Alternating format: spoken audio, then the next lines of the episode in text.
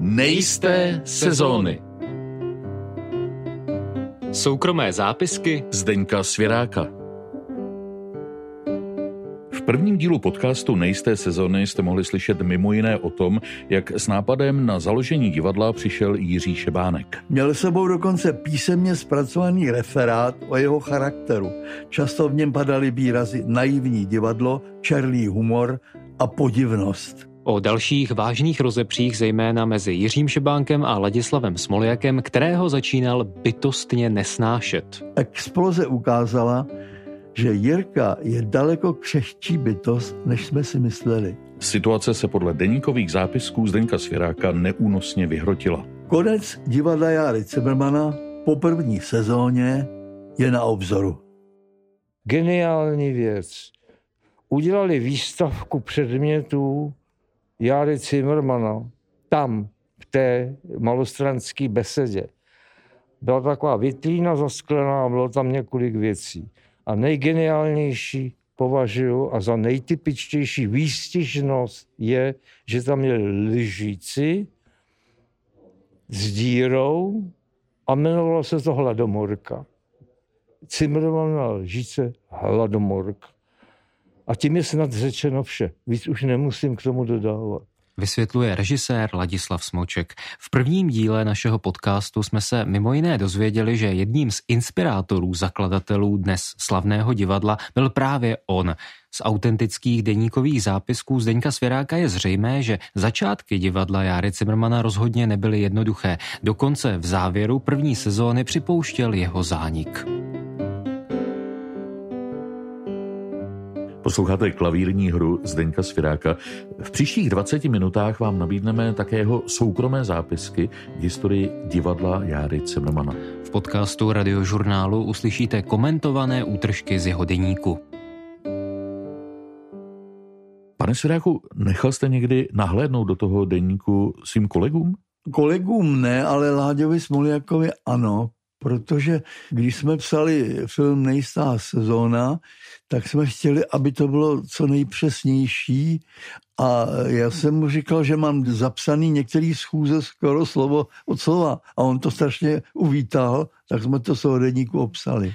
Dnes začínáme zápiskem z 1. listopadu 1968. Tehdy na společné schůzi Zdeněk Svěrák s Ladislavem Smoljakem přečetli text jejich první společné hry Hospoda na mítince.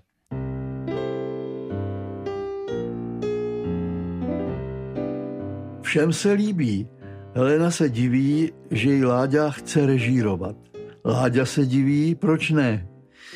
Helena se hraje scénu, že s tím nechtěla ven, aby se neurazil, ale že v červenci obdržela dopis od vedoucího státního divadelního studia Miloše Hercíka, v němž ji pověřují režijní prací na celém repertoáru divadla.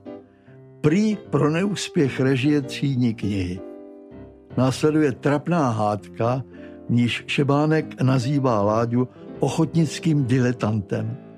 Výše popsaná změť názorů a snah byla rozťata na schůzi s vedením Reduty, o kterou požádala Helena.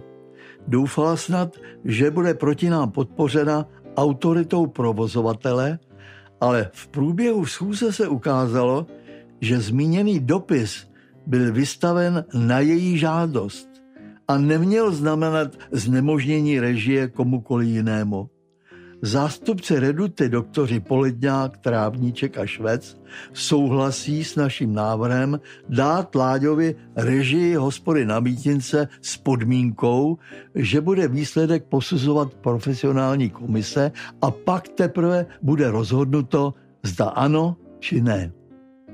Helena staví v hysterickém záchvatu otázku jinak. Buď bude v divadle Smoljak, nebo já. Oba ne. A ohlašuje svůj odchod. Jirka Šebánek musel cítit, že Helena nejedná dobře. Snad z přátelství, snad z naděje na divadlo hrůzy, které měli s Helenou v plánu, za pár dní sdělil, že rovněž opustí divadlo. Se slovy už mě to nebaví. A přál si zároveň, aby s jeho odchodem byla stažena domácí zabíjačka. Na konci druhé sezóny dva ze zakladatelů, režisérka Filipová a nositel samotného nápadu Jiří Šebánek definitivně odešli. Co bylo silnější, Šebánkovo puzení založit divadlo Hrůzy anebo osobní animozity? To nevím. K založení divadla Hrůzy nikdy nedošlo. Asi tedy byla animozita hlavní příčinou.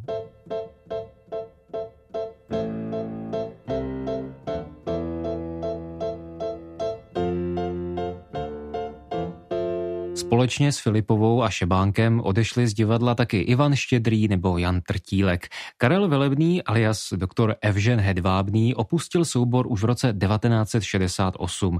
Zároveň Jiří Šebánek stáhl z repertoáru svou hru Domácí zabíjačka. Dočkala se 34 repríz. Právě v ní se poprvé na jevišti objevil i kulisák a oponář Petr Bruckner. Osmělovací roli studenta Cimrmanologie posléze dostal v hospodě na Mítince.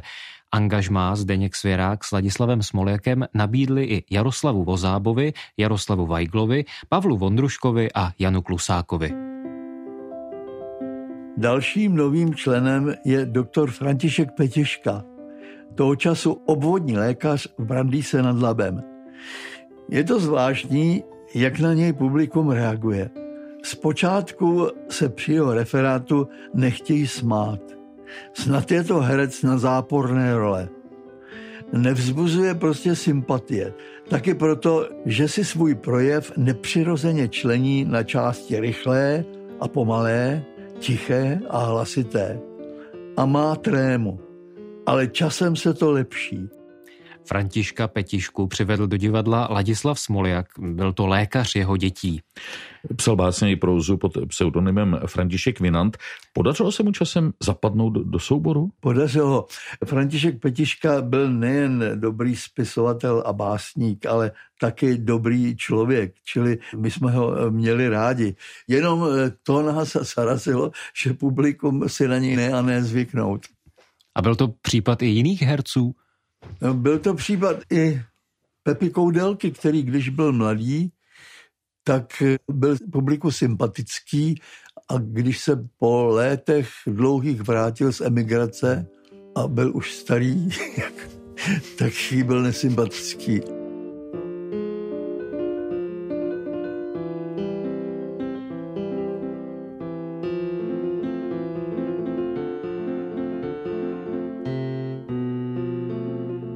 Jaké publikum na vás tehdy na začátku 70. let chodilo, kdy se divadlo Járy Cimrmana etablovalo tak, jak ho známe dnes?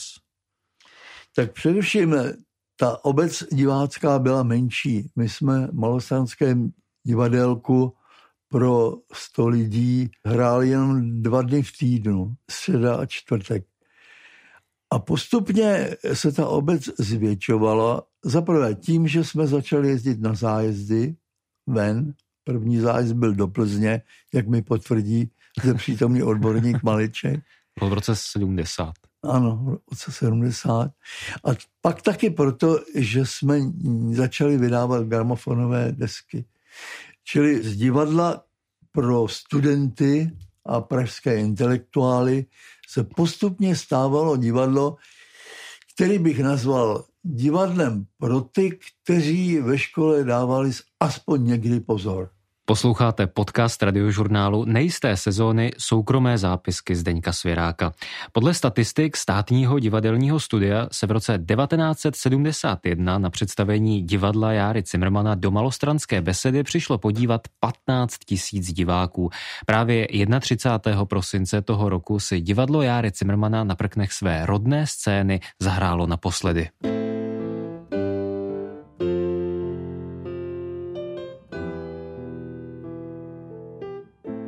Ředitel státního divadelního studia Hercík nás převedl do Reduty na národní třídu číslo 20, aby prý jeho soubor hrál v jeho provozovně. Hned na jaře 1972 však padla na Redutu pohroma. Hercík se v ředitelském křesle zakymácel a jako pokus o záchranu zastavil v Redutě provoz a nám vydal zákaz učinkování v Praze. Stáli jsme před otázkou, zda zákaz respektovat. Shodli jsme se na tom, že přestat hrát by mohlo mít za následek fámy o zakázanosti divadla, které by nám pak stížily opětovné zahájení činnosti. Přes hercíkův zákaz jsme se tedy rozhodli v Praze hrát. Nebyla to drzost zepřít se tehdy úřadům? Byla. No ale to riziko, že budeme považováni za divadlo, které bylo zakázané, bylo větší. Jak těžké bylo rozloučit se s malostranskou besedou, která dobře korespondovala s vaším pojetím divadla? No, pro nás to bylo těžké, protože my jsme to tam měli rádi a ta reduta nám připadala horší. Tam v podstatě nebylo žádné zázemí. My jsme se převlékali za scénou, ale zároveň, a to nám zdůrazňovali, že národní třída je vlastně taková pražská Broadway. Že tam je několik divadel, včetně národního. No a že jsme si polepšili.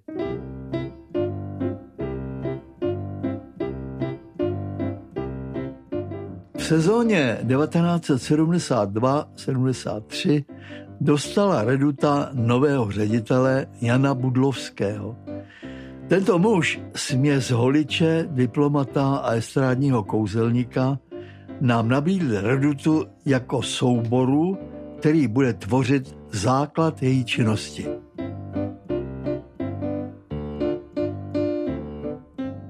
To je vtipná charakteristika. Nestal se inspirací k nějaké fiktivní postavě? Trochu ano, já teďka jsem dokončil knížku pohádku Čerti nejsou a tam eh, jsem použil jeho oblíbené rčení. On totiž, když skončilo představení, tak chtěl vyjádřit, jak se to povedlo a říkal třeba, pane Smol, jak dneska to bylo, dneska to bylo a pak si uvědomil, že to říkal včera taky a řekl, dneska to bylo jako včera. a nebo jako vždycky. No, a tak, tak to je postava jednoho zloducha, tohle říká. Tento díl jsme otevřeli zápisky o odchodu Jiřího Šebánka z divadla, které založil. Nositel Cimrmanovského nápadu ale po pěti letech usoudil, že by se do souboru měl vrátit. Jak si zaznamenal Zdeněk Svěrák, 24. února 1974 usedl Šebánek v Karlových Varech ke stolu a řekl si, že pět let je dost dlouhá přestávka.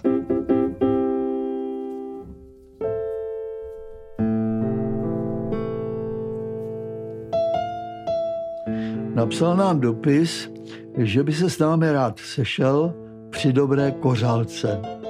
Byl to koněk Metaxa a bylo to dojemné shledání v březnu u nás na Spořilově. Jirka je úplně jiný. Prodělal si svoje rozvod, nemoc, sebeužírání bez starých přátel a chtěl by znovu navázat kamarádství. A my se snažíme, aby se vrátil zpátky do divadla.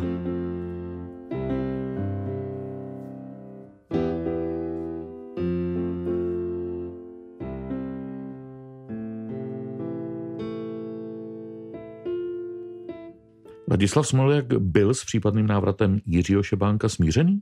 Ano, i Láďu mrzelo, že člověk, který to divadlo vymyslel, bez kterého by to nebylo, v tom divadle není.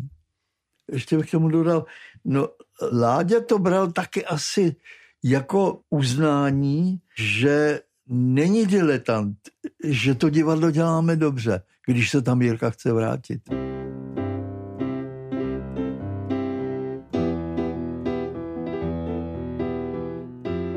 Avšak dochází k paradoxu. Člověk, který přišel s nápadem toto divadlo založit, se najednou nemůže stát jeho členem. A to z kádrových důvodů. Všichni se domníváme, že stojí v cestě hlavně Budlovský, který přijal zprávu o Jirkově návratu s kyselým obličejem. Vymlouvá se, že je potřeba požádat o posudky stranické organizace jeho pracoviště a dokonce i uličního výboru. Když jsme ho konce dubna dotlačili, aby žádosti napsal, marně čekáme, že posudky přijdou. Několikrát na Budlovského naléháme, dokopeme ho k tomu, aby posudky urgoval, ale dodnes zápisky psány 13. října 74. Dodnes je ticho po pěšině. Vydedukoval jste, proč mohl mít eh, ředitel Reduty Jan Budlovský s návratem Jiřího Šebánka do souboru problém? Já myslím, že on měl problém s následující věcí. Jirka Šebánek byl na tom stejně jako Čepelka a já. Oba jsme na protest proti okupaci Československa vystoupili z komunistické strany a oba jsme opustili československý rozhlas téhož důvodu. A Jirka na tom byl úplně stejně. A já myslím, že ten Budlovský si řekl, že už takových lidí tady je přes příliš.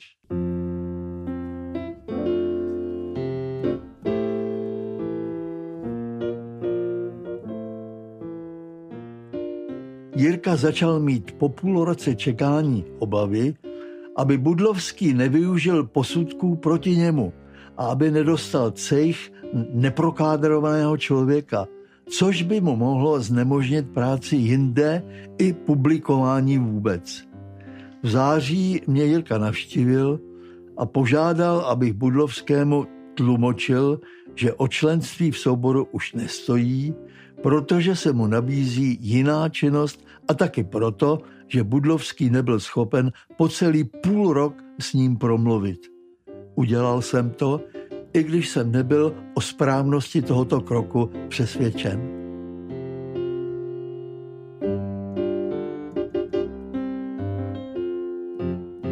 Zůstali jste s Jiřím Šebánkem v dalších letech v kontaktu? Chodil třeba na premiéry vašich her?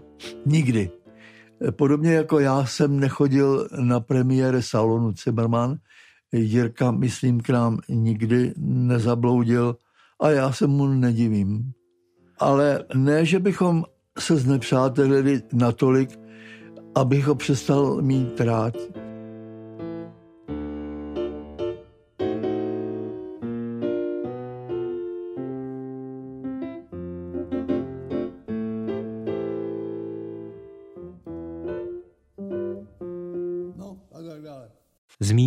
Salon Zimmerman, paralelní soubor vedle divadla Járy Zimmermana, založil Jiří Šebánek společně s Karlem Velebným v roce 1980. V něm provozoval svůj o něco černější humor a v obou současně vystupoval Milon Čepelka. Viděli jste to jako schizma, když Milon Čepelka zůstal rozkročený mezi dvěma různými Zimmermany? Neměli jste mu to za zle? Nás to mrzelo. Radili jsme se s Láďou, co s tím, protože to mátlo diváky. Oni nevěděli vlastně, které divadlo je to pravé. Když tam hrál nejen Miloň, ale i Vašek Kotek eh, tam hrál. Ale pak jsme si řekli, Miloň i Kotek jsou svobodní lidé a my nejsme diktátoři. Necháme to času, které eh, divadlo eh, se osvědčí, ke kterému diváci přilnou a ukázalo se, že jsme udělali dobře. Protože Miloň vlastně nemohl tu Jirkovu žádost odmítnout. Kamarád to požádal, aby říkal jeho texty. Rozhodli jste se pro demokratický přístup, přestože Smoljak říkal, že demokracie do divadla nepatří. Tak. Já jsem měl pořád eh, na mysli to, že bez jeho nápadu by divadlo neexistovalo a e, že jeho nápad změnil nejen můj život, ale život všech členů divadla Járy Cebermana. Čili když Jirka potom ležel v Tomajerově nemocnici a dlouho neopouštěl lůžko, já jsem ho několikrát navštívil a pamatuju se, možná, že to ode mě bylo krutý, že jsem mu řekl, Jirko, ty máš dvě veliké zásluhy o divadlo Járy Cmana. Za prvé, že ho vymyslel a založil a za druhé, že ho opustil. A on se tomu trpce zasmál.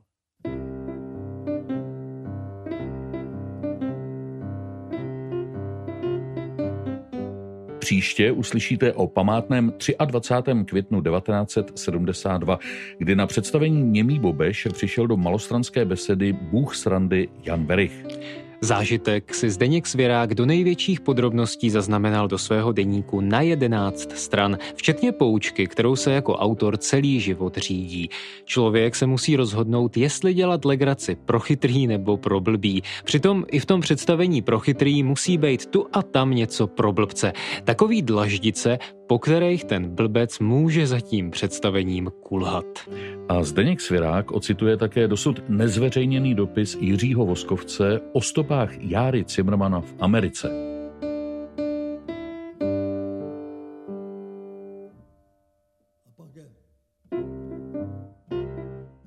Na tvorbě podcastu se podíleli Jaroslav Novotný, Jonatán Vidlák, Libor Ščerba, Ondřej Kalous, Tomáš Maleček Vladimír Kroc a Zdeněk Svirák.